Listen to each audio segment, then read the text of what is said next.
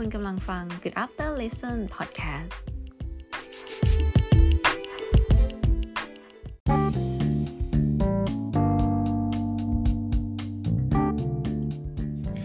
สวัสดีค่ะ ก็กลับมาพบอีกเช่นเคยนะคะกับรายการคุณรู้จักทฤษฎีนี้ไหมค่ะ ก็วันนี้ก็เป็น EP ที่ 3 แล้วนะคะที่ได้พูดคุยกันนะคะซึ่งวันนี้ก็หยิบยกในเรื่องราวของอริสโตเติลนะคะแล้วก็ทฤษฎีต่างๆของเขามาพูดคุยกันในวันนี้ค่ะ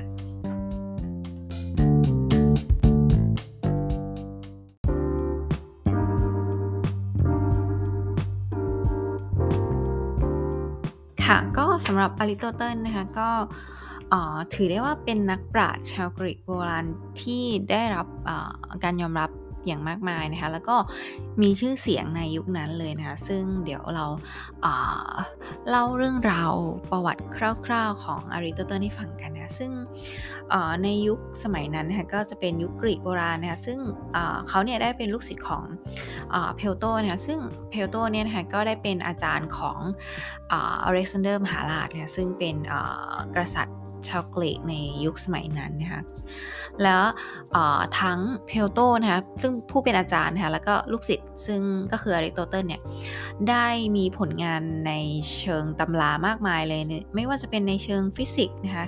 กวีนิพนธ์ต่างๆ ในสาขาวิทยาศาสตร์เชิงสัตววิทยานะคะ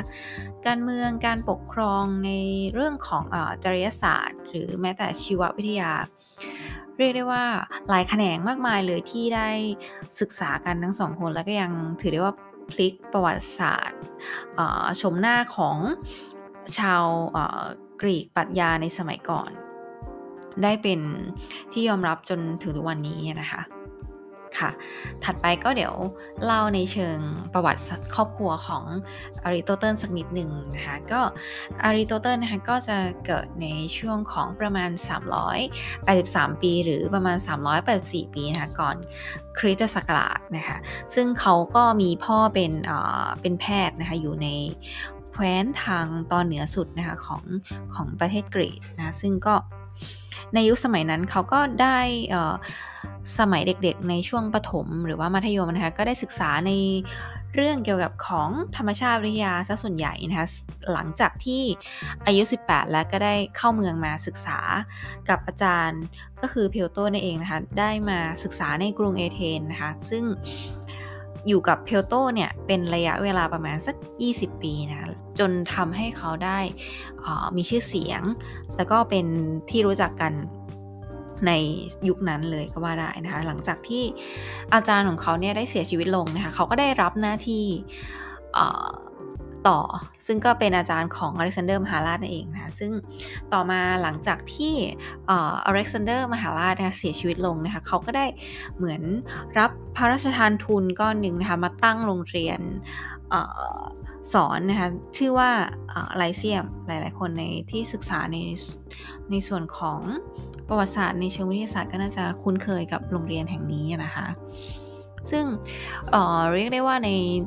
ตลอดระยะเวลาที่อริโตเติลนะคะยังมีชีวิตอยู่เนี่ย ก็ถือว่าเขาได้ศึกษาหลายแขนงเหมือนกันนะคะ ก็คือโดด ๆ ไปเลย ฉีกไปเลยไม่ว่าจะเป็นนิวิทยาศาสตร์ การเมืองการปกครองหลาย ๆ อย่างเลยรวบรวมกันเขียนหนังสือได้มากกว่า 1,000 เล่มเลยนะคะ ซึ่งก็ เรียกว่าทำสารานุกรมขายกันได้เลยนะคะ ซึ่งถือว่าเป็นสารานุกรมฉบับแรกของโลกเลยก็ว่าได้นะคะ เพราะว่าแนวความคิดของเขาเนี่ยถือว่าเป็นยุคแรกๆนะคะของคนแรก ๆที่จะศึกษาค้นคว้าแล้วก็บอกมาเป็นแนวความคิดออกออกมาเป็นแนวทฤษฎีนะคะ ซึ่งเชื่อว่าหลาย ๆ ยุคต่อมาก็อาจจะมีนักวิทยนักวิทยาศาสตร์รุ่นหลังที่มีความคิดมาลบล้างทฤษฎีของเขานะคะ ค่ะอะถัดไปนะคะเราก็จะพูดถึงในแง่ของทฤษฎีที่สร้างชื่อ หรือว่าเป็นผลงานที่สร้างชื่อว่าคุณรู้จักอริโตเติลจากผลงานชิ้นไหนกันบ้างนะคะอย่างแรกเลยที่ต้องพูดถึงไม่พูดถึงไม่ได้เลยก็คืออในแนวความคิดที่ว่าโลกของเราเนี่ยนะคะประกอบไปด้วยธาตุทั้ง 4 ธาตุนะคะก็คือ ดินน้ำลมไฟนะซึ่งอริสโตเติลเนี่ยนะคะก็มีความมีความเชื่อที่ว่ามีความคิดที่ว่าโลกเนี่ยค่ะเป็นศูนย์กลางของจักรวาลนะคะโดยที่มีดวงดาวต่างๆ มากมายรวมถึงดวงอาทิตย์ด้วยนะคะที่โคจรอยู่รอบๆในอวกาศนะคะซึ่งก็ก็บอกว่าโลกเนี่ยประกอบไปด้วยลมนะคะมีผิวน้ำแล้วก็มีไฟมีดินอยู่อยู่รวมกันในอยู่ในโลกนะคะแล้วก็ยังมี ดวงอาทิตย์เนี่ยโคจรอยู่รอบๆนะคะแล้วก็เขาก็บอกว่าธาตุต่างๆนั้นในโลกเนี่ยก็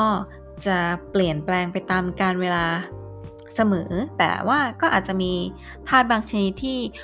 คงรูปร่างเช่นนั้น ตลอดไปนะคะแต่แต่ในแนวความคิดที่ว่าโลกเป็นศูนย์กลางของจักรวาลเนี่ยก็ได้มีนักวิทยาศาสตร์คนหนึ่งนะคะได้ชื่อว่าเคปเลอร์นะคะโจฮันเคปเลอร์ในปีคริสตศักราช1609นะคะเขาก็ได้เหมือนอตั้งทฤษฎีขึ้นมา ลบล้างแนวความคิดนี้ของอริสโตเติลนะคะซึ่งแนวความคิดนี้ก็ยังคงอยู่ถึงปัจจุบันนะคะนั่นก็คือ แนวความคิดที่ว่าโลกของเรานะคะโคจรรอบดวงอาทิตย์ค่ะซึ่งก็ นะเป็นปัจจุบันถึงทุกวันนี้นะคะ บอกว่าโลกเนี่ยโคจรรอบดวงอาทิตย์นะคะเป็นวงรี ซึ่งถึงแม้คำสอนของริโตเตอร์เนี่ยนะคะก็จะ ไม่ได้มีแค่ในเรื่องนี้เรื่องเดียวนะคะไม่ได้มีแค่เรื่องของเชิงจักรวาลเพียงเรื่องเดียวนะคะก็ยังมีเรื่องอื่นๆด้วยที่เป็นที่ยอมยอมรับแล้วก็เป็นที่ถูกพูดถึง อันนี้ที่ไม่พูดถึงไม่ได้เลยก็คือในเกี่ยวกับเรื่องของ ที่เขาบอกว่ากรณีของวัตถุ 2 ชนิดนะคะที่มีน้ำหนักไม่เท่ากัน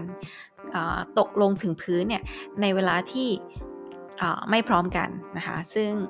หลาย ๆ คนถ้าได้ เรียนรู้เกี่ยวกับเรื่องของทฤษฎีการเคลื่อนที่ และก็กฎแรงโน้มถ่วงของโลกของเซอร์ไอแซคนิวตันนะคะก็จะรู้จักคุ้นเคยของแนวความคิดนี้ของอริสโตเติลเป็นอย่างดีเพราะว่าถือได้ว่าเขาเป็นคนแรกนะคะที่ได้เสนอแนวความคิดนี้เสนอในความคิดนี้นะ หลังจากนั้นก็ต่อมาในปี 1600 นะคะ กาลิเลโอนะคะ นักวิทยาศาสตร์รุ่นหลังๆ แล้วก็ได้มีความคิดมาหักล้างทฤษฎีของเขานะคะ โดยการพิสูจน์ ต่อหน้าสาธารณชนนะคะที่หอเอ็นพิซานะคะว่าคำสอนของอริโตเติลเนี่ยไม่เป็นจริงนะเพราะยังไงของสองสิ่งเนี่ยจะต้องตกถึงพื้นในในเวลาที่เท่ากันเสมอนะคะอันนี้คือในกรณีของกาลิเลโอได้กล่าวไว้นะคะแต่อย่างไรก็ตามเนี่ย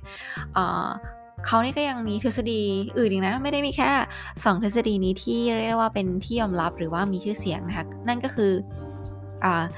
ทฤษฎีในเชิงของชีววิทยานะคะที่ได้รับการยอมรับนะคะแล้วก็ถูกยกย่องนะคะนั่นก็คือการที่เขาได้ศึกษาในเรื่องของสิ่งมีชีวิตนะคะหรือว่าสัตว์ต่างๆ ไม่ว่าจะเป็นปลาสัตว์เล็กสัตว์ใหญ่หรือว่าเป็นพวกสัตว์เลื้อยคลานนะคะแล้วก็ได้ทำการทดลองหรือเก็บบันทึกไว้อย่างละเอียดค่อนข้างละเอียดเลยนะคะแล้วก็ได้แบ่งสัตว์ออกเป็น 2จำพวกใหญ่ๆนะคะนั่นก็คือ สัตว์ประเภทที่มีกระดูกสันหลังนะคะแล้วก็สัตว์ประเภทที่ไม่มีกระดูกสันหลังนะคะแต่ว่าทฤษฎีนี้ก็ถือว่าเป็นยุคบุกเบิกเหมือนกันนะคะแล้วก็ยังคงได้รับการยอมรับ มาจนถึงทุกวันนี้นะคะแล้วก็ถือได้ว่าเขาเนี่ยเป็นผู้บุกเบิกในความรู้ในเชิงของชีววิทยานะคะแล้วก็ได้รับการยกย่องว่าเป็นนักธรรมชาติวิทยาคนแรกของโลกเลยทีเดียวนะคะถึงแม้ว่าหลาย ๆ อย่างนะคะที่เราได้รู้จักชื่อเสียงเรียงนามของเขาเนี่ยอาจจะไม่ได้เป็นแบบทฤษฎีในเชิงที่แบบว่าโอ้ยไฟแนลละโอ้ยรู้กันจนถึงรู้รู้หลานว่า ความคิดของเขาเนี่ยคือได้ถูกนำมาใช้นะแต่สุดท้ายความความคิดในยุคบุกเบิกของเขาเนี่ยนะคะก็นำมาสู่พัฒนาการในด้านของวิทยาศาสตร์ หลากหลายต่างๆ มากมาย ให้นักวิทยาศาสตร์รุ่นหลังเนี่ยนะคะได้ค้นคว้ามาจนถึงปัจจุบัน จนถึงมาเป็นบทเรียนให้เราได้เรียนรู้กันจนถึงปัจจุบันนี้นะคะในช่วงสุดท้ายของชีวิตของอริโตเติลเนี่ยนะคะก็สักประมาณ 323 ปีนะคะก่อนคริสตศักราชนะคะด้วยเนื่องจากพระเจ้าอเล็กซานเดอร์เนี่ยนะคะถูกลอบปลงพระชนม์นะคะหลังจากนั้นเนี่ยอริสโตเติลเองเนี่ยค่ะก็มีความที่จะวิตกกังวลนะคะกลัวว่ากลุ่มคนที่ไม่ชอบ พระเจ้าอเล็กซานเดอร์เนี่ยจะมาลอบทำร้ายตนเองนะคะก็ได้ย้ายไปอยู่ในนอกเมืองนะคะแล้วก็ได้เสียชีวิตในเวลาต่อมา เป็นไงบ้างคะกับเรื่องราวของอริสโตเติลและก็ทฤษฎีต่างๆนะคะที่เขาได้